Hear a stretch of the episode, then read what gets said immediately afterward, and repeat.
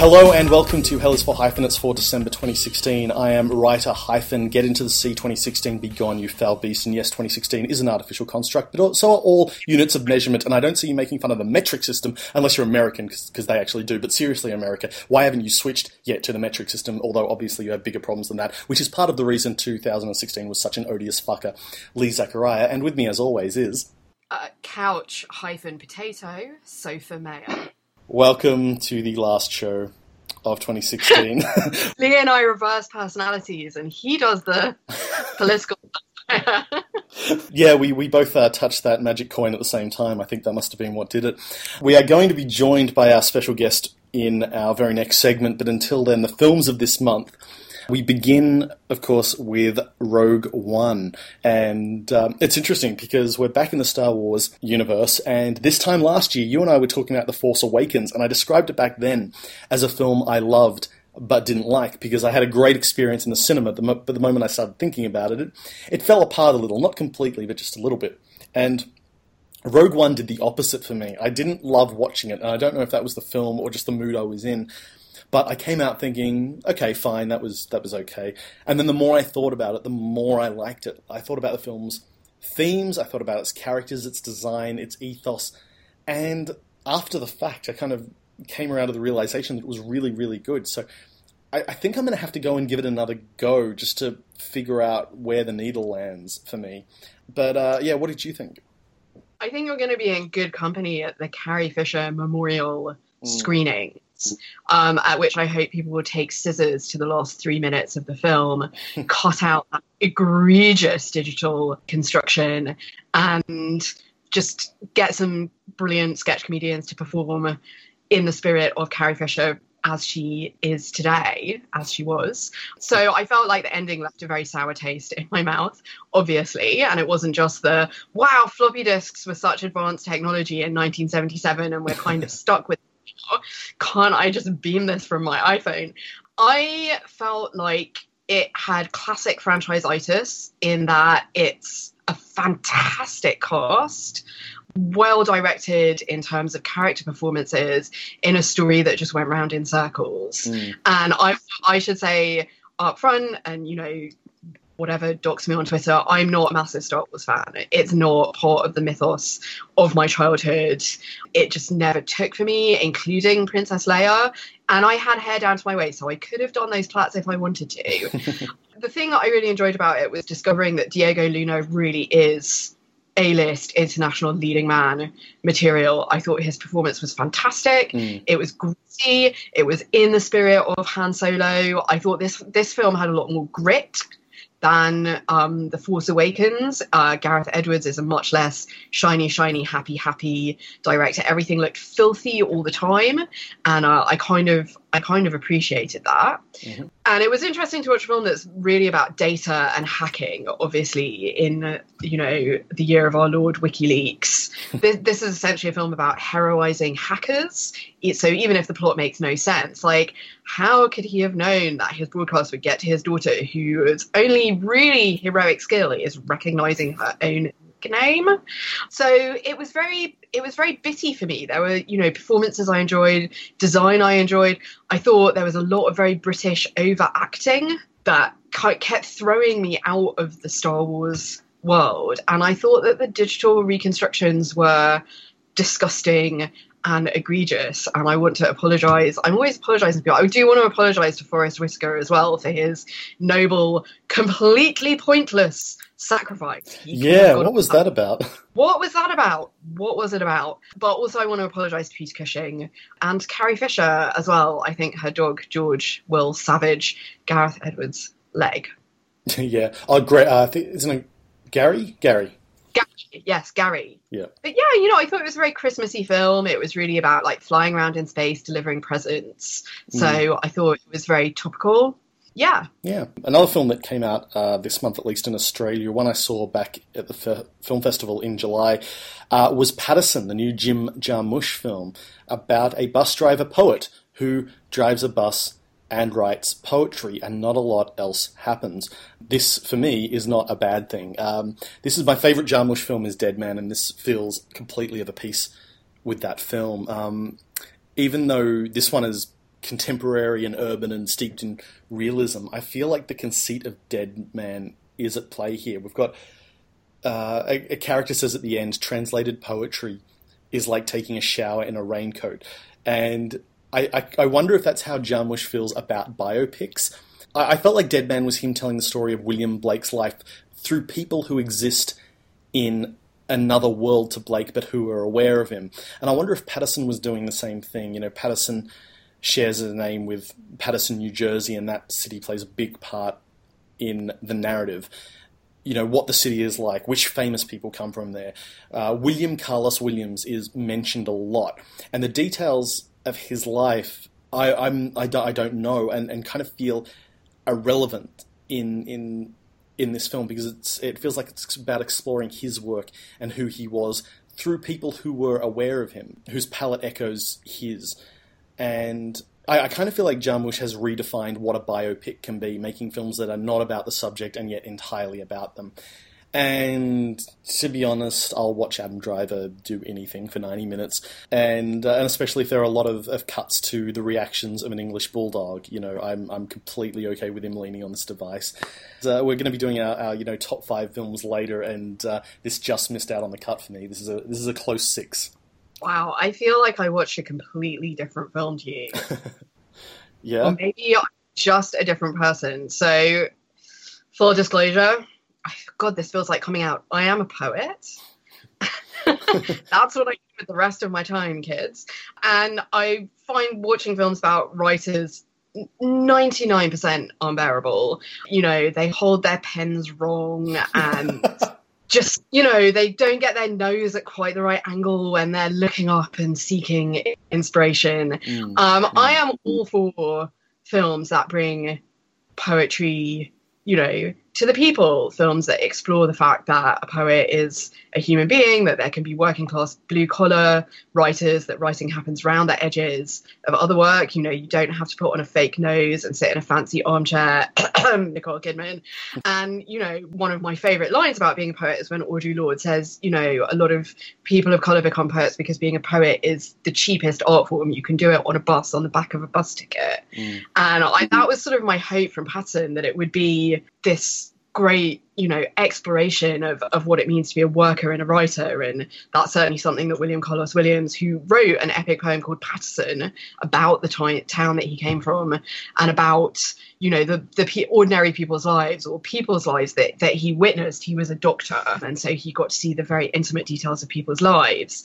And um, I thought, you know, I was hoping it would have something of that, and that it would be more like Dead Man. It would have more of a spark of of humour about this ridiculous elitist, you know, sense that poetry is something very elitist.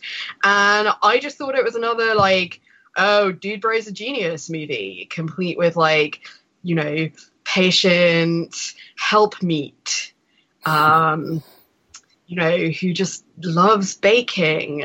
Yeah, so I, apologies to Kholshifte Farahani, who is a fantastic actor and is just lumped with one of the most thankless. It's like Donald Trump is already president, you know, she's back in the kitchen. um, I can't bear watching Adam Driver do anything, which oh, wow. probably help. You know, he is like Darth Weiner. I prefer him with the helmet on. So I was excited for this film because I love Dead Man and I love poetry. You know, I thought, yay, poetry. And I was just irritated the whole way through. So that sucks for me because, it, you know, it sounds like you saw a great film and I wish I could have seen that film. Yeah, yeah. Um, I mean, like I can, well, as as you describe why you didn't like it, I can definitely see see that. If you don't like Adam Driver, then this is not a film you would enjoy. Why do you like him? Like, what what sell him to me? I, I find him such an he's got such an unusual energy and presence and and an idiosyncrasy that that just feels so off center and and so different from what we're used to seeing. Like, I, I like any actor that, that does something that I don't feel any other actor could do. And, you know, from, from first seeing him in in uh, in Girls, you know, being actually finding him quite off-putting those first few episodes and then slowly being won over by, by this, this very strange energy from this very strange-looking man. And and seeing him filter that through through a character who is so gentle and quiet is, is I don't know, I found that quite appealing. Yeah, he just seems like every hipster dude bro to me. I live in a very beard-intensive world. Mm. I maybe if I'd seen him in something other than Girls First, I would I would see it. But to me, he's always playing that character, playing someone else. Interesting, interesting. Well, to another another film from this month, I I adored. One T V star made A-list movie star to another. Oh, that's quite good. That's quite Chris good. Chris Pratt in Passengers. Yes, yes, Chris Pratt in Passengers. Now, did you see this? I haven't caught up with it yet. I am quite interested, but I want to cut the Michael Sheen bits out because he also really annoys me. That's right. I forgot about that. Um, uh, well, if they're that, if they're that memorable, I think I'll be fine. No, no, I remembered he was in it. I forgot you didn't like Michael Sheen. Look, it's a re- it's such a weird film. It's there's a lot of really good ideas going on in this film, sort of underneath, and the casting of Hollywood's two biggest it stars at the moment, and an ending that feels implausibly upbeat and heavily retooled. Like you can feel the editing and the notes in those final five minutes. Uh, undercuts what promises to be quite. Like a much more sinister work. There are a lot of good ideas shining through. There's some strange Kubrick homaging. Weirdly enough, there's a bit of two thousand one, but there's much more The Shining in there. Uh, and I, mm. I think that's suitably unsettling. They take they take the premise of a man who is on, who has been woken up way too early from a, a deep sleep. Um, he's meant to be spending, you know, a hundred years or so in a, uh, you know, with all the other passengers on the spaceship until they reach the planet. He's meant to be put in um, stasis. And he wakes up too early because of a computer error, and after, you know, a year of being lonely, he uh, falls in love, or he thinks he does, with uh, with a woman, and then wakes her up and pretends it's a computer error uh, so they can fall in love and he can not be lonely. Now... Wait, wait, wait, what? He pretends it's a computer error? Yeah, he doesn't tell her that... Uh, that okay, he, so that, that is not in the trailer, the bit where he basically stalks her mm. and then makes her his sex slave. So I'm now going very cold on the idea of this film, where he's like, I'm literally the only guy in the universe. Yeah. No, that's that's absolutely right. And so there's been so much controversy and people uh, writing about what a terrible film this is because of that. And I kind of agree, but also it has to be acknowledged. The film acknowledges this. Like, it does not shy away from the fact that he has assaulted her in a sense. Um, I think to make it just a shade more palatable, they try to characterize it more as murder than rape. They've said that he has murdered her by taking away the life that she would have had on this planet. You know, I get that in a mainstream film it would have been made all the executives pouring hundreds of millions of dollars into this film very uncomfortable to, you know, portray handsome Chris Pratt as a rapist. You know, murder is more acceptable apparently. But you can see them well, attempting to grapple... one to murder, obviously, you know, murder is more acceptable, but rape is more fashionable, so mm. it's really hard to tell these days. Exactly, and yeah, I, but I don't know, I want to give them points because they, they, they're grappling with the metaphor, you know, they're clearly aware of it, and it would have been a huge misstep if they just completely missed it, but they do fumble the ball, and they do, you know, in their desire for the pretty leads to work together, to fall in love, all of this, they do kind of screw it up in the end, I feel. Um, but I do think that they are acknowledging what, what this is, and and that makes it a more interesting film than it otherwise would have been. On the other hand, uh, the end credits slam us directly into a song by Imagine Dragons, and that knocks at least three stars off any rating. uh, my God, what that that is, you know... That is the worst choice in this film, I gotta say. Never, never do that. So that's Passengers. Right. I, I, yeah.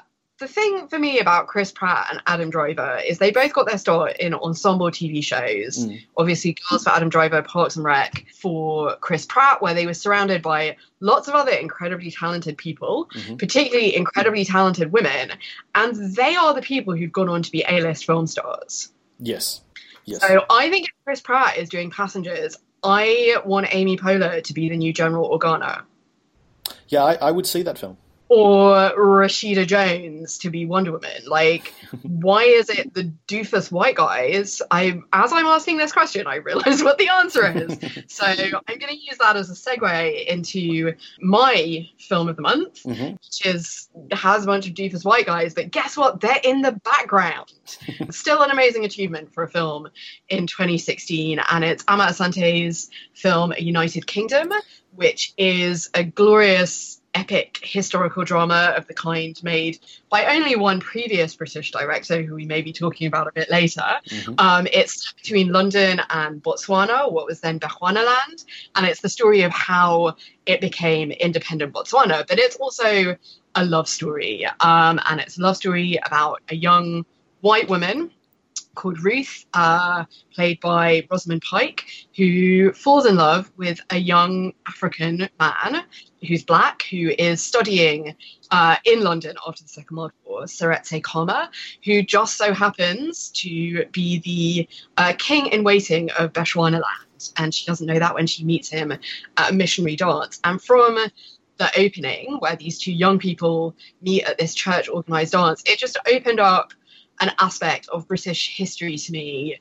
um, in a way that was is very, very beautiful, very cleverly done, but also made me realise how limited my education was. I didn't know that there was this, you know, fantastic cosmopolitan world of international students and international politics mm. um, going on in London in the nineteen fifties. And for me, one of the triumphs of the film is that you expect, you know, once Ruth and Seretse get married, the whole film will transfer to Bechuanaland, and it will just be, you know, red sunsets with giraffes and and and trees, like the cover of a novel about Africa. Mm. But what I think is is very clever in Guy Hibbard's uh, script, and that Asante handles brilliantly as someone who is um, herself bicultural, and that's, you know, was the subject of her film Belle as well, is that the film then cuts between Bechuanaland and London, and Ruth is, for reasons to do with passports and complications, in Bechuanaland when Seretse has to come back to London and he has to negotiate um, the disgustingly corrupt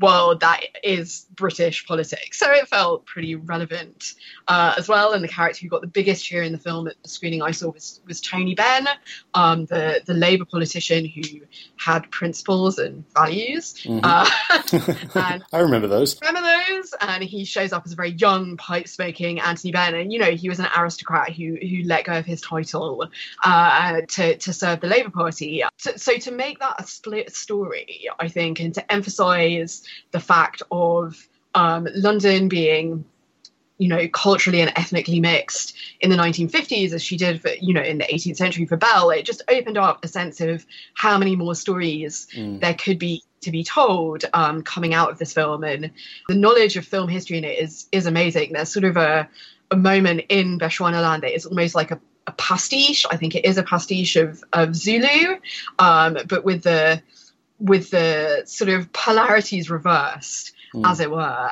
Um, and it, quite a lot of it plays as as a comedy, almost like Yes Minister, of just how incapable the British were. And, you know, we're told to think of the British Empire uh, in the films of certain filmmakers as, you know, barely heroic, mm. even if they were working thing and, you know, just good chaps doing their best. And actually it's, you know, a bunch of incompetent tossers um trying to gain their own advantage, and love is is what wins out against them, but love that is always also, you know, acknowledges how it's bound up with politics. And the film, I I was just sort of super moved by it. It was one of those really great cinematic experiences where the whole cinema is swept up and going along with it and crying and cheering at the end. And I, you don't you don't get very many of those anymore. You're just supposed to go out and buy the lunchbox. So mm. I I really enjoyed that as an experience. And I thought even my racist grandma would have loved this film, which harked back to an earlier era of British filmmaking and its sort of triumphant romanticism.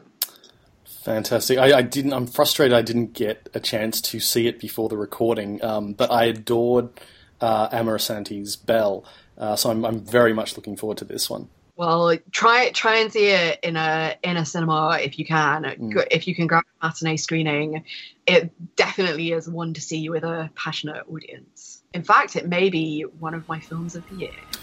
Speaking of which. We are now joined by our uh, special guest for this month, filmmaker Rowan Spong. Rowan, welcome. Hi, Thank Rowan. you very much for having me. Oh, it's our pleasure. And it's fitting that you should join us for this seg- I don't know why it's fitting. It just, that feels like the sort of segue type thing you say. But uh, you uh, you made a, a, an excellent uh, film this year, Winter at Westbeth, one of the best films I saw this year. What was uh, what were your highlights of the year as we uh, we look back at twenty sixteen in cinema? To be honest, which is re- really, really dreadful to admit, I didn't go to the movies that much this year. Um, I kind of was watching a lot of old stuff. Um, I think maybe that's partially to do with travelling and doing film festivals and so forth with mm. Winter at Westbeth. But um, one of the films that I sat in on actually at M I F, at Melbourne International Film Festival this year, was Notes on Blindness. And uh, it's a documentary about a theologian who is experiencing the onset of blindness, and he made a series of tape recordings about that. And the filmmakers kind of reconstruct something that's like a hybrid narrative film and a hybrid documentary film using these tape recordings and reenactments. And I just found the whole thing incredibly immersive. I know that um, sort of using recordings in that way had been done before with films like The Arbor, but I just found this particular film really, really compelling. And the, the visuals, it, it kind of walked you through his family's experience, but also his own experience of being blind and how he navigated through space when he couldn't see, and how sort of the colours and light changed as those things were dimming to him. I just found it a, a really immersive experience in the cinema. That sounds amazing. And I've been thinking about it all year since, so that's yeah. probably a good thing. Did you have a chance to use the Notes on Blindness Oculus Rift app? No, no, I didn't. I, I know that there was uh, the, the V R kind of app, and I didn't get a chance to do it. I actually went to two sessions. I went to a session that, that had narration in it, so that if there were sight-impaired people in the audience, there were elements of the story which were explained, and then I'd previously seen it sort of in its, with its standard sound mix. But I didn't actually see the V R accompaniment, no. Hmm. There was such a long queue for it at Sheffield Docfest. I didn't get to see it either, but it made me think the film was so immersive in and of itself that it achieved that just with, you know, the traditional tools that cinema has previously had. It made me wonder, you know, what that next step was. But obviously V R is something that, that everyone is really excited about, and it's kind of cool that it would be a documentary um, and such a quiet, thoughtful documentary that would be one of the first great users of it. So that, I thought, I found that really interesting. And what, what were your uh, other highlights, Sophie? Yeah, I found myself sort of dividing it up into categories. I don't, maybe because the Oscars were so shit this year that I thought, okay, I've got to do my own. so, um, my favourite animated film, that was a very hotly contested category that really came down to a fist fight between When Marnie Was There and Trolls. And When Marnie sure. Was There won on points, only because it wasn't trying to sell me a lunchbox. Um, although if there is a When Marnie Was There lunchbox, please, Hellas for Hyphenate fans, do tweet us and let me know where I can buy it. I am wearing my Spirited Away socks as we podcast, so uh, it's not like I'm not a sucker for the Ghibli merchandise. And I, in, I, in general, I thought like American animated cinema had a really great year, much better than American studio live action cinema. So the whole, my sort of franchise hit was a bit of a race to the bottom until I remembered Creed. So I'm gonna I'm gonna put Creed on that list just because I actually it was an American studio film I actually enjoyed. Really high bar. Um, I thought it was great. And then of the sort of Oscar type nominations, I it was Room. Um, Lenny Abrahamson's film from Emma Donohue's book, which I had thought was came out last year, but apparently it came out this year. It's a very long time ago. Brexit kind of broke the year in half. I don't know if the Australian election had the same effect for you guys, but I can't really remember anything from before the thirtieth of June. It's like a, the continent has just drifted away, metaphorically. And then my other two picks, best British film of the year for me was Ama Asante's United Kingdom, although I, Daniel Blake, put in a very solid performance contesting that. I just, you know, it feels like there haven't been very many films this year where you can actually escape.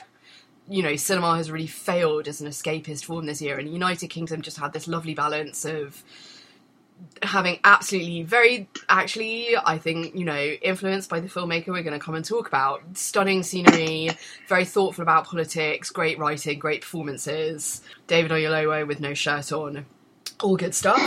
And then for, for the art house win, I think it's going to be Athena Rachel Tangari's Chevalier, a weird little film that I saw on the night before the Brexit vote, so it's been a bit tainted by association.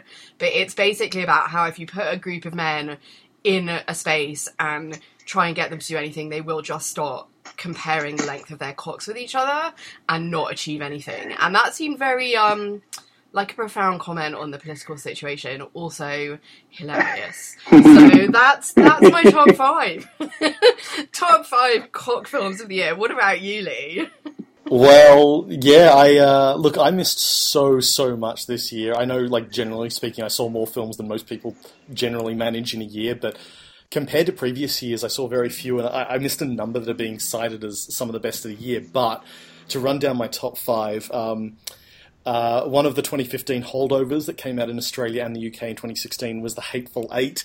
It wedged its way into my favourites and remained there throughout the calendar year. And even though I do think it's kind of bloated and unwieldy, I still love Tarantino's version of bloated and unwieldy. Uh, I, I do think he, he gets away with that and then some.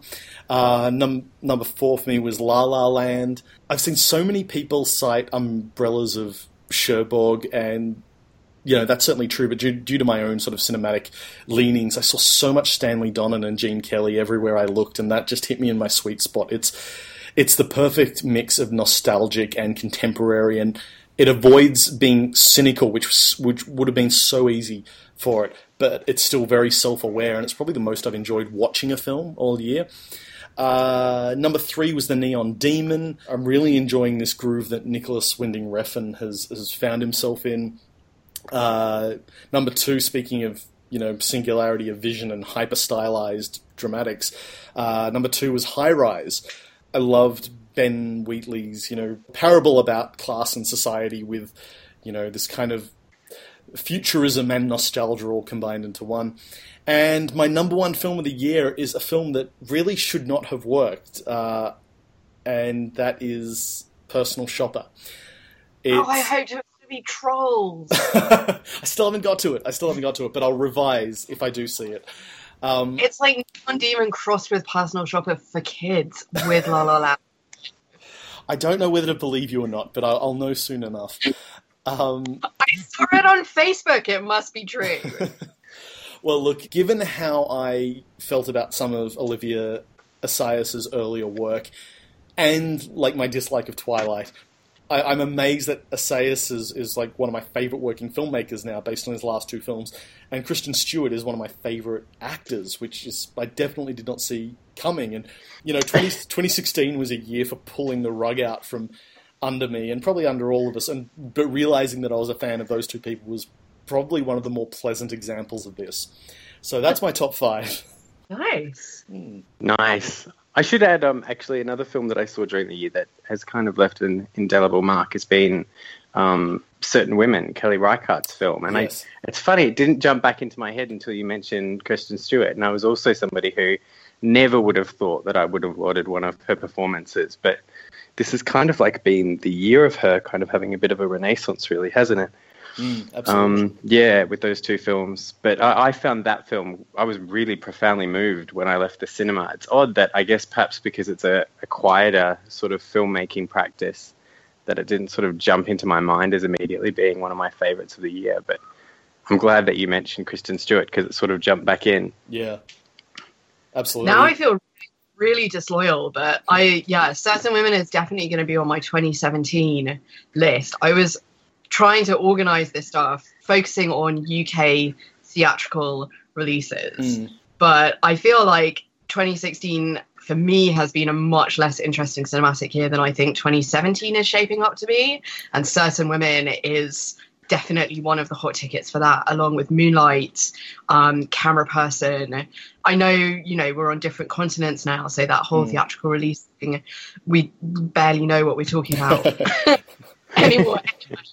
So, yeah, yeah. But uh, just to give myself some guidelines um, and to force myself to go back before the summer and go, you, you know, that bit of the year did exist and there was there was stuff. But Certain Women, I think, you know, it's a film we need, and uh, I'm really excited for everyone to see it next year.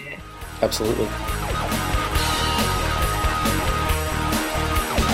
All right, Rowan, please tell us, which filmmaker have you selected for your filmmaker of the month? This week on Hell is for Hyphenates, I have chosen to speak about David Lean.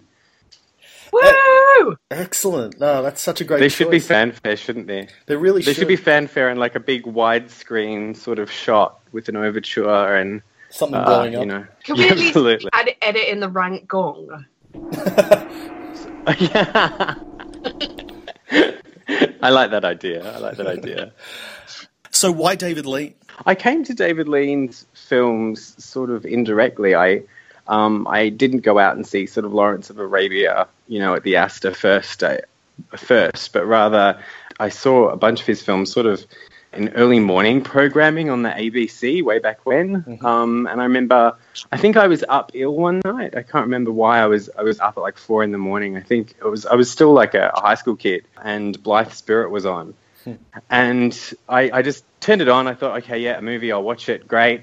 And and what first struck me was the colours. So, I mean, I think of, of all David Lean's films after he moved from, from black and white to colour, his use of colour is just amazing. Each film's have their own kind of palette. And, of course, Blythe Spirit has this kind of thirties, forties greenish palette that then intensifies as the ghost of the dead wife arrives and she's this painted this strange colour green. And I just found the whole thing really quite magical, and the plot moves at breakneck speed and it's incredibly entertaining and it's just a, a rollicking good ride.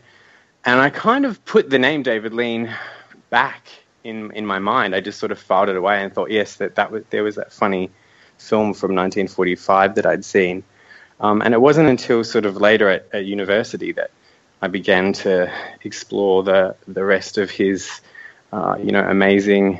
Uh, canon of films. Mm. And aside from, I guess, the colour palette, which which strongly attracted me to his work, this idea of exploring space, that you don't simply, you know, put up an establishing shot and then cut into the action, but the camera moves through space in an unusual way in his films. I think a great example of, of what I guess I'm, I'm trying to articulate would be in Summertime, the nineteen fifty-five film with Katharine Hepburn, and mm. she's just arrived in Venice. And there's this wonderful moment where she gets off the train and you, uh, there's this almost like P O V shot, which moves through the train station and out to kind of like her first glimpse of Venice. And it's this tracking shot that moves through the crowd. And the way that it's edited, you initially think it's a P O V shot. And then it sort of swings around slightly to the left to reveal that it's a tracking shot, which now contains Katharine Hepburn. Um, and then, you know, a few shots later, she's walking down uh, a very narrow, narrow alley, and the camera sort of drifts up and, and sort of collects the narrowness and the oppressiveness of um, these buildings, these dark buildings kind of encroaching in on her space and the sense of kind of danger of being in a new city really beautifully. He doesn't just kind of explore things in, in simply wide shots, but they're often wide moving shots. Mm. And he collects a sort of a lot of the... the I don't know, the location coming to life. In Summertime, one of the great motifs is the statues. When you see the statues in the beginning of the film that are littered around Venice, uh, they're all very stationary, and Katharine Hepburn is shooting them with her movie camera, her, her movie camera. And then later, as she falls in love with the handsome Italian man, the film cuts back to similar statues, which are now the, the motorized statues. So it's like the city has come to life, and they're moving as they bang bells with mallets and so forth. So I don't know. I, I just love, I, I think he's he's a filmmaker that explores space and uses colour in a really, really interesting way. Mm. It, it's certainly very strange watching his early films that are in black and white and in four by three. And, you know, the, the idea that we have of David Lean as being ultra widescreen and bright colours. Uh, you know, he, he started off, you know, with quite, you know, t- tight, tight shots and, you know, a monochromatic palette. That was the no, David Lean that I grew up with, was Brief Encounter um, and the two Dickens films, Oliver Twist mm. and Great Expectations. So I have some sense, and I think it's quite common for British people to feel that Lean betrayed us by leaving the stiff upper lip world of Milford Haven railway station cafe and going off to the jungle and the desert and uh, having, you know, Johnny Foreigner in the film, generally played by Alec Guinness, to reassure us that it wasn't, it wasn't too foreign. Uh, and I think... people turned against him when he became successful, which is a very common story in Britain. Particularly, you went and hooked up with this American producer, Sam Spiegel, um, whose name sounds like it was invented for a, a brash American storyteller, um, who he first worked with on Bridge on the River, on the River Kwai, which in many ways is seen as a quintessentially British film, which I think is bizarre considering that it's about insane British people who are bonkers and who do these things that are just not explicable. And, you know, I don't think Lean is fully endorsing them, but, you know, it's on every Boxing Day and it's this totally heroic British story. And then he makes Lawrence and Doctor Zhivago and they're huge hits in America. And um, I think people get a bit sniffy about him. And I think he's... in film studies, people are a bit sniffy about him as well. He's seen as soulless or empty or mechanical, overblown. Somehow he can be both of these things, like over-sentimental and soulless and mechanical. He's not been given his due in the same way that Hitchcock or Powell and Pressburger, who he, he edited for, he edited One of Our Aircraft Is Missing, they're considered auteurs and he somehow... wasn't for a long time. And it was really interesting to go back to those early black and white films and see how brutally efficient they are. You know, there's not a wasted bit in Brief Encounters. It really is lean. But he's already finding these ways to make huge epic stories out of out of feelings, out of people's gestures.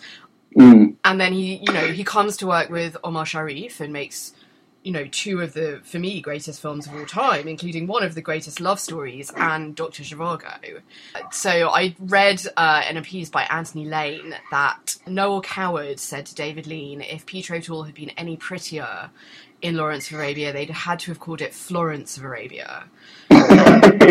It's one of my favourite love stories. I think the love between Lawrence and Sharif Ali, I, when I was a kid, I understood something from that film that I couldn't articulate, and the film doesn't articulate, but as an adult, it's so clear to me that yeah. he's capturing a, a queer love story, and that that's part of the tragedy at the end of the film.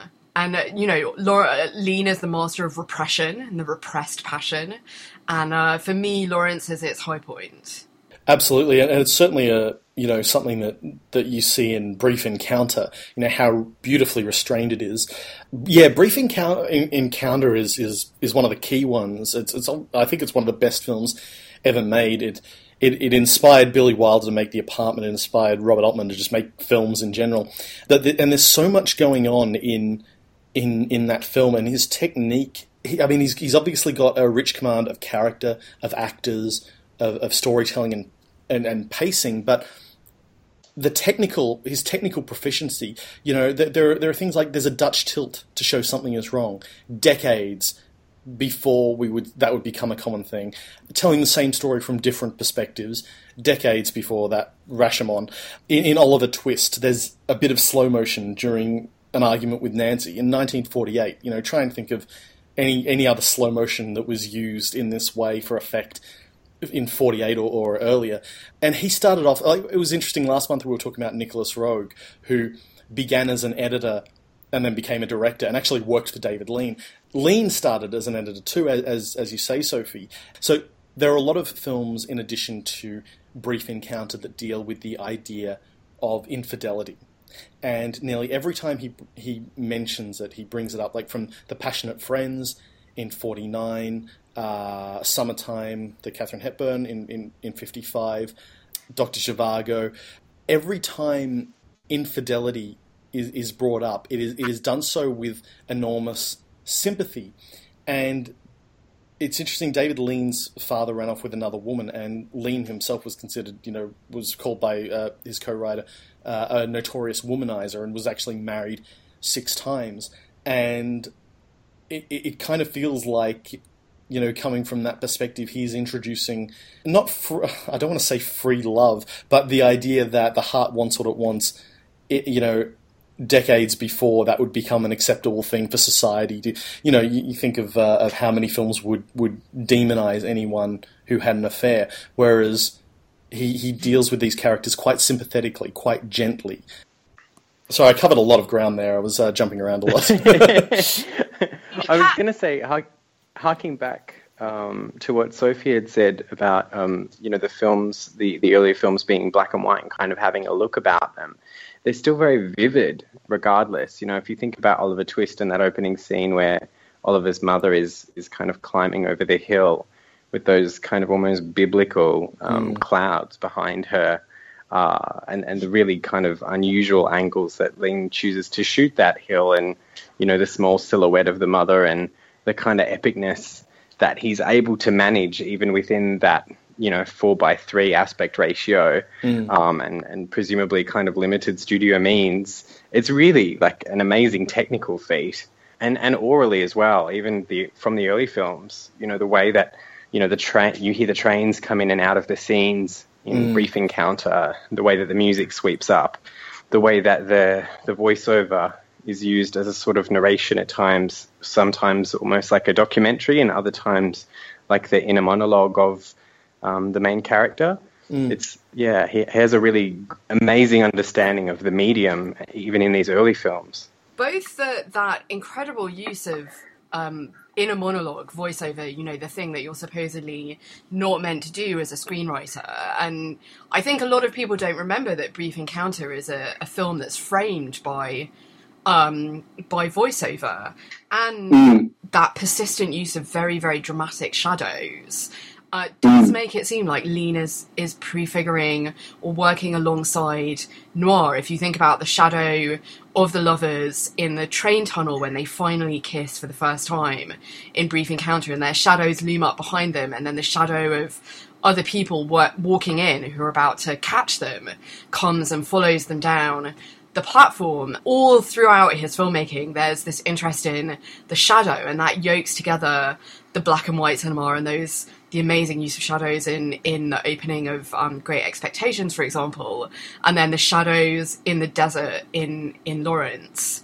This this interest in, you know, the his films. So my friend Davina and I, and apologies to Davina, who probably, this is from our dark past, we used to do performance art together, and we had a sketch uh, that was a parody of sort of British cinema, and it was all about Marmite, Vegemite, uh, for my audience on the other side of the world.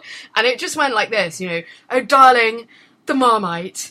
Yes, darling, I'm going to war for the Marmite. But, darling, don't forget about the Marmite. And it could, you know, it would just it would go on for hours because we were really annoying teenagers. And that that is Lean's reputation, that the, the films are kind of these empty signifiers of a stiff upper lip. But their interest in the shadow side, the fact that he constantly chooses characters who are not aristocrats, so the whole um, story in Lawrence that Lawrence is trying to work out his place in the world as someone who doesn't have his father's name and is not an officer, is not accepted in the officer's bar. That's the story in Great Expectations and Oliver Twist as well, these young men who don't know where they are in the world. The, these anomalous female characters in The Passionate Friends, for example, uh, where Anne Todd's character wants to, she says she wants to belong to herself, which is an extraordinary thing for a, a woman in a sort of middlebrow film to be saying. She doesn't want to marry, get married, because she wants to belong to herself. There's this this kind of shadow side that if he were a noir director, we would be saying, oh yes, immediately, this is what he's interested in. He's interested in people's darker motivations. Um, in Madeline, what makes a nice uh, upper-class Glasgow girl potentially poison someone? Uh, I mean, an- annoying moustache is the answer, Madeline. You're completely right. Um, whether you did, whether you did it or not, that moustache is so irritating. Um, it's, it's not a great moustache. And, and no. You know, Lean, Lean, Lean will never have one uh, national cliche when he when he can have several, and that character is French, like Pepe Le Pew is French. And yet, you know, in the later films, he becomes this incredibly subtle analyst of British colonialism and of the, the sort of quite dark um, drivers of it in Passage to India. Mm. Yeah, I feel like there is this sort of shadow side to Lean as well that works best when he has fantastic contributors and source material. And then when he's off on his own, say with um, Brian's daughter, uh, it just mm, gets away from him somewhat. It does a little, yeah. I mean... I mean... Yeah. Well, look, I want to I want to come back to Ryan's daughter in a, in a second, but uh, it was something you, you mentioned about the fact that, I mean, it was, it was quite surprising to me to, to look up so much criticism and discussion about his work and, and discover that he, his work was considered hollow. You know, David Thompson says that Lawrence of Arabia is, it's, it's spectacle is, is what it's about. The film itself is hollow. And I disagree entirely, because there's something that he does in both Brief Encounter and Lawrence of Arabia, which in most of the time in cinema really annoys me. And here, in both of these films, I think is perfect, which is beginning at the end. In Lawrence of Arabia, we begin with his death and we go right into his eulogy. And we see the mun- how mundane his death is, but we also allow the eulogies to precede our introduction to him. So somebody says he's a hero, somebody says he's a braggart, somebody says he's a self-promoter, somebody else thinks he's a genius. We're given permission to see the best and worst of him before we even get started. And in an era of distinctly uncomplicated leading men, this shows the, the, the complexity of of Lawrence, who throughout the film is shown to be all of those things. You know, he we see the best and the worst of him, which is why I think Lawrence of Arabia is, is, is so fascinating. And just as an aside, I, I you know I, I mentioned it in um, in comparison to uh, two thousand one. You know, the two the, the other month. You know, the two films that I think must be seen on the big screen as, as big as possible. And uh, and I think, you know, there's that great match cut in two thousand one of The Bone and the Spaceship. I think that the only one in cinema that bests it is a literal match cut in Lawrence of Arabia, where we go from the match to the sun. My favorite favorite ever. That that maybe that's how they came up with the phrase match cut. Could be. Should we talk about Ryan's daughter? Please, please. Now I'm gonna I'm gonna put the cat amongst the pigeons here. I I find Ryan's daughter profoundly moving. I know that it has its issues. I know that perhaps um, you know, the, the Irish village is is sketched in fairly, you know, minimal terms, uh, and perhaps it's not the greatest depiction of a group of people. I totally understand and recognise that. But let me do this. I just think it's so well structured. And, and I know people say it's overlong and it's over bloated and it's just, you know, a, a very kind of small domestic story that doesn't require the kind of, you know, the the leanisms, the sort of wide shots, the epic storm sequence, et cetera. Mm. But I think what he's doing is is about kind of experimenting with, you know, running several uh, lines of plot alongside one another, several subplots alongside one another. And I think he's doing it in a far more elegant way, in a far more kind of tightly woven way than, say, Doctor Zhivago, where you have that kind of umbrella story at the, you know, the start and the end of the film. You have the, you know, the uprising, the Irish uprising against the British. You have this young girl's kind of dreams of having a, a romantic liaison with the school teacher and then, of course, falling for the British soldier. There's that sort of mutiny that the, the father does. And it's one of my favourite all-time sequences in a film. It mm. appears in Ryan's Daughter. And it's where the shell-shocked um, officer is sort of in the... He's standing in the bar waiting to be served. And his hand begins to shake. And mm. he can um, see the village idiot sort of kicking the wooden seat that he's sitting on. And he likens it to the, the sound of bombs being dropped or mm. the rhythm of machine gun fire. In in a series of shots, and, and it's quite discombobulating the way that they're put together, he drops to the floor, he sort of rolls across the floor, and we now see that he's not in the bar anymore, but rather he's back kind of in the field of, of battle. And then he's sort of in this dark place, and then we see the romantic lead female sort of reach into the shot and caress him, and then the lights come up and it reveals that we're back in the bar. And I thought that the way that that moment was handled was just so kind of elegant and romantic, and it was a really unusual way of kind of moving um, through, I guess, a, a character's emotional state, what he was thinking of, and, and taking him through several locations just through editing and lighting. Mm. You know, as a practitioner, I, you know, that moment for me was just a really kind of eye-opening moment about how you could cut materials together to, to make a story make sense. And I, again, I just love the colour of this film. I, I think it's got its own wild colour palette, and it kind of, it, it starts out as this almost like a pastel kind of seaside story, and then it becomes full of these bright reds and greens and becomes incredibly vivid as the lovers fall in love. Mm. I just love this film. I really love it. I, I have to say, even though I didn't take to the film overall, I loved elements. I loved sequences. I thought, you know, all the in, all the individual elements worked, and I totally agree with you about that that scene. Um, that that really impressed me. You're not going to believe me, but this is one hundred percent true. That for years, I was convinced this film was about Tatum O'Neal. I don't know why. I just like I heard Ryan's daughter, and I just thought. I, I swear to God, until I watched it. um. I have to say that for years I thought it was an adaptation of a Thomas Hardy novel. Like, I remember seeing not all of it as a kid.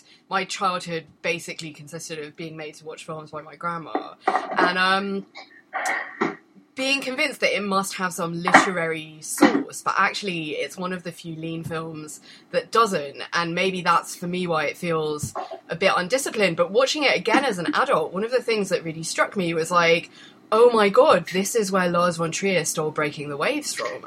The musical structure, the interruption with the landscape shots, the pitting this relationship at the centre and making it this big drama. And rewatching the lean films for me has been almost like this kind of cheat sheet on where auteurs have stolen stuff from. So rewatching Bridge on the River Kwai and thinking that scene where the um, Sri Lankan female porters are putting the soot on the American and Canadian soldier who are going to blow up the bridge, that's where the Thin Red Line comes from. Boom, just taken from that scene, along with the tracks through the jungle. So seeing lean as this playbook that while people like David Thompson and Vincent Canby, particularly American critics, I think because Americans don't come off terribly well in lean films, you know, Americans hated Lawrence, and there's only one American in Lawrence, and he's a cynical journalist. But directors have just, those images are are so visionary and incendiary and so generative that you can look across sort of post nineteen seventies cinema and go, that, well, that was taken from someone watching a David Lean film and maybe not even remember, remembering that they'd seen it. Yeah. Not just the obvious ones like, oh, The English Patient and is a cross between Lawrence of Arabia and Doctor Zhivago, but these small hallucinatory moments. And it's really interesting that that's what we've come back, Rowan, you're particularly picking up these flashes, um, whereas we usually think about lean as this epic filmmaker. Actually, it's in these tiny moments, these decisions that are so telling. There's a great moment in, in, in Summertime where Katharine Hepburn's character sort of arrives at the place where she's going to be staying in, in Venice. And then the characters, the other characters who are in the scene sort of leave. Mm. And then the camera just lingers on her and she's just sort of standing awkwardly, like she doesn't quite know what to do and where to go, and she doesn't quite have the, I guess, the courage to go outside into into Venice just yet. And it's such a beautiful, it's such a beautiful moment, because I think, you know, we've all been there in, mm. in that scenario where you travel and you put your bags down, you're like, oh, I don't know whether I can go out and deal with it just yet. it's such a it's such a true and telling moment of traveling. And when I saw it again the other night, I I just laughed. I thought it was. It's such a great observation. Mm. Um, I think he's a great observer of people, and I think that that's part of, of why he's able to explore the emotional landscape around them, because he understands what makes people tick. And I wonder if that's why he was able to discover so many great actors, you know, because of, of course he, you know, gave Peter O'Toole his first big role in Lawrence of Arabia, but he also pretty much discovered John Mills, Richard Attenborough, Gene Simmons, Um, and even a, a young, uh, even a young, Fawlty Towers fans, a young Prunella Scales turns up in um, in Hobson's Choice. So there are a lot of uh, a lot of very familiar faces who get uh, their first, you know, moment of screen time in uh, in David Lean films. Did you spot the very young Alec Guinness in Great Expectations? I did. I, I took me a second to recognise him, but yeah. I know. It, you do realise that this is someone who's building a rep company around himself, and he worked. Um, again and again with the same crew members. He, uh, Winston Ryder, his uh, his sound recordist. You know, he worked repeatedly with the same cinematographers, with Maurice Jarre, the composer on all of his epics. So it is fascinating. He worked three times with Anne Todd, Passionate Friends, Madeline, and The Sound Barrier, um, who was his third wife. I uh, made three brilliant, luminous films with her. Met her at, at a party in the late seventies, I think, and was very polite to her. And the person he was with said, but David, that was your wife. And he said, oh, which one? Oh. I think he was on to number six by that point. Of course he was, yeah. But for me, she's been one of the great discoveries, because Passionate Friends and Madeline were not films, and The Sound Barrier were not films that I knew. Mm. And The Sound Barrier is probably the most darling light of all of them. It's about the um, air, um, airplane engineers who managed to go faster than the speed of sound. And she's just, you know, she's not Katharine Hepburn, and she's not Peter O'Toole, but she's absolutely wonderful. And he puts her in these three very, very different roles mm. that seem very telling. And it's it for me, there's a real sadness about the fact that obviously when their marriage ended, her career more or less ended as well. Not wishing to introduce a, you know, a note of harsh criticism or anything, but sometimes he did pick people up and then put them down again as well. Yeah. I don't think Alec Guinness loved how he was treated on Bridge on the River Kwai, but, you know, he was locked in an oven for a start, but he he kept working with Lena uh, right up till Passage to India. His God Bowl is probably, I think, one of the, the places where Lawrence go uh, where Lawrence Lean uh, goes wrong in, in terms of casting a few missteps. Mm. Yeah, I, I agree. It's it's not like one of the kind of most offensive depictions of yellowface. It's not, you know, the landlord in Breakfast at Tiffany's, but it it mm. is a mistake that uh, you know, a white actor was cast in that role. And it's a mistake also because, you know, when you watch the film, he doesn't sort of appear until about, I think, about thirty or forty minutes in. And up until that point, Lean's done this amazing job of kind of constructing, I guess, a, a sort of commentary or criticism of the British Raj mm. in India at that time. Um, you know, we see trains going over to these big sort of bridges and then the people who are sleeping below the bridges. We, we get a sense of the economy of the cities that these people are moving through. And then suddenly you have this white actor blacked mm. up in blackface playing this wise Indian sort of mystic character. It is a misstep. It is unfortunate. And it's, you know, otherwise such a great, interesting film. Yeah. And, and it was, yeah, and that proved to be his last. He had two unrealised projects. Uh, there was Mutiny on the Bounty, which I think he was looking to make before that. Uh, he was going to make it as a two-part film, and that, that uh, fell through because I think it was too ambitious uh, for the studio. And then after Passage to India, he was six weeks away from filming uh, Joseph Conrad's Nostromo uh, when he died, and they didn't end up making the film. So he certainly did keep working up until his final moments. But uh, yeah, it's a hell of a filmography. It's uh, not many films, but uh, lengthwise, I think he uh, he rivals uh, Hitchcock or Altman. Yeah. Yeah, in terms of minutes, he probably does okay. If you throw in some of the films he edited as well, One About mm. Aircraft Is Missing, forty-ninth Parallel, Major Barbara, Pygmalion, for me, those count. Yeah, yeah. I don't know. I just, I think, I think while I was watching um, Ryan's Daughter, I was, he had the overture, then the interval, and then there was the sort of long end credits. I thought, God, are you getting paid per minute of screen time? If if you're working in Australian sketch comedy, you would just clean up. But yeah, it's... I love the idea of David Lean's Australian sketch comedy. that that is a sketch. Vegemite. Yes, I could adapt. Uh, I could adapt your old sketches. But yeah, and it's seriously an, an amazing filmmaker and such an indelible influence on really all the cinema we see today. You know, his, his fingerprints are still quite evident. And um, and yeah, Rowan, thank you so much uh, for joining us. Oh, thank you very much for having me. I hope the uh, the Skype connection was okay. Yeah, I, I really enjoyed chatting to you about David Lean and, and hearing what you had to say. Oh, it's been our pleasure. And yes, Happy New Year, everybody. We'll see you uh, yeah. We'll see you all in the new year, and uh, hopefully twenty seventeen will be, uh, be a step up. Well, well, we'll start the year with a chance to talk about everything that's wrong and how to solve it with our next guest. Yes, a bit, little bit of a tease for our first, uh, first podcast back for twenty seventeen. But, uh, yeah, until then, we'll see you next year.